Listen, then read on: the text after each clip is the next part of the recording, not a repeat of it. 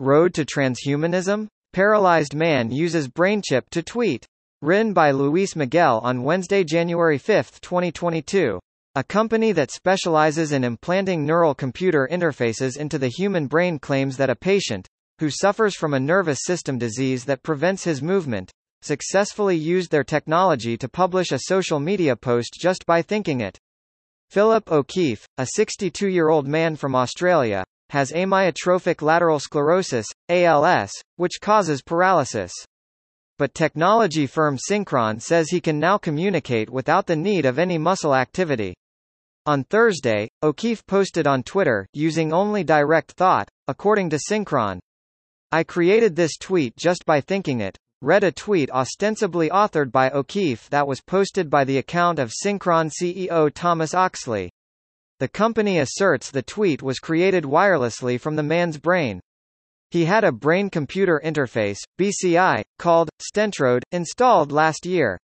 The implant, designed to enable patients to wirelessly control digital devices through thought, was inserted via the jugular vein to avoid drilling into the skull. Now, I just think about where on the computer I want to click, and I can email, bank, shop, and now message the world via Twitter, the company cited O'Keefe as saying wirelessly. According to him, the astonishing system takes practice, just like learning to ride a bike, but once you're rolling, it becomes natural. My hope is that I'm paving the way for people to tweet through thoughts, was ostensibly O'Keefe's closing statement. A press release from Synchron read, Philip received the endovascular Stentrode brain-computer interface in April 2020 following progressive paralysis caused by ALS which left him unable to engage in work-related or other independent activities. Mr. O'Keefe has since been using the technology to reconnect with his family, and business colleagues continuing email exchanges and staying actively involved in his consultancy and other business projects. These fun holiday tweets are actually an important moment for the field of implantable brain-computer interfaces. They highlight the connection, hope and freedom that BCIs give to people like Phil who have had so much of their functional independence taken away due to debilitating paralysis, said Thomas Oxley, MD, PhD, CEO, Synchron. Synchron stated it plans to further develop its brain-computer interface in an inhuman study in the U.S. next year. The advances made by Synchron raise questions about the potential future uses of BCI technology.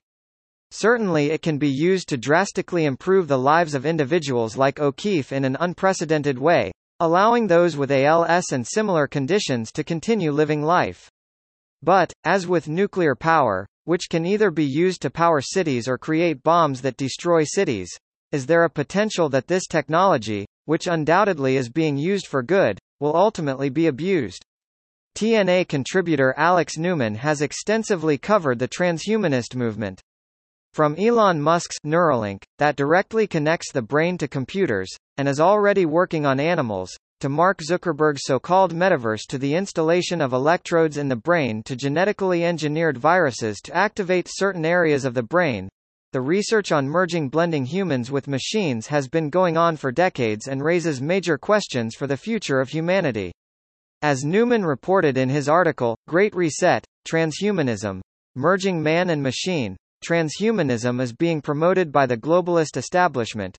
The push for the Great Reset is hardly the first time the elites have peddled the transhumanist agenda. At the 2018 World Government Summit, in the United Arab Emirates, top globalists and world leaders gathered to push, among other key themes, the normalization and glorification of cyborgs. Indeed, the confab, which brings together top leaders of government and business, offered a prominent role to a self-proclaimed cyborg, named Neil Harbisson, who argued that governments must facilitate the transition to at least some people becoming part technology, part human.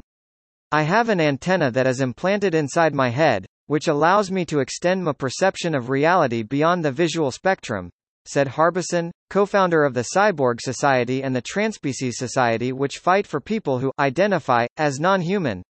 I can sense infrared and ultraviolet, and I also have an internet connection in my head that allows me to receive colors from other parts of the world, or connect to satellites so I can send colors from space.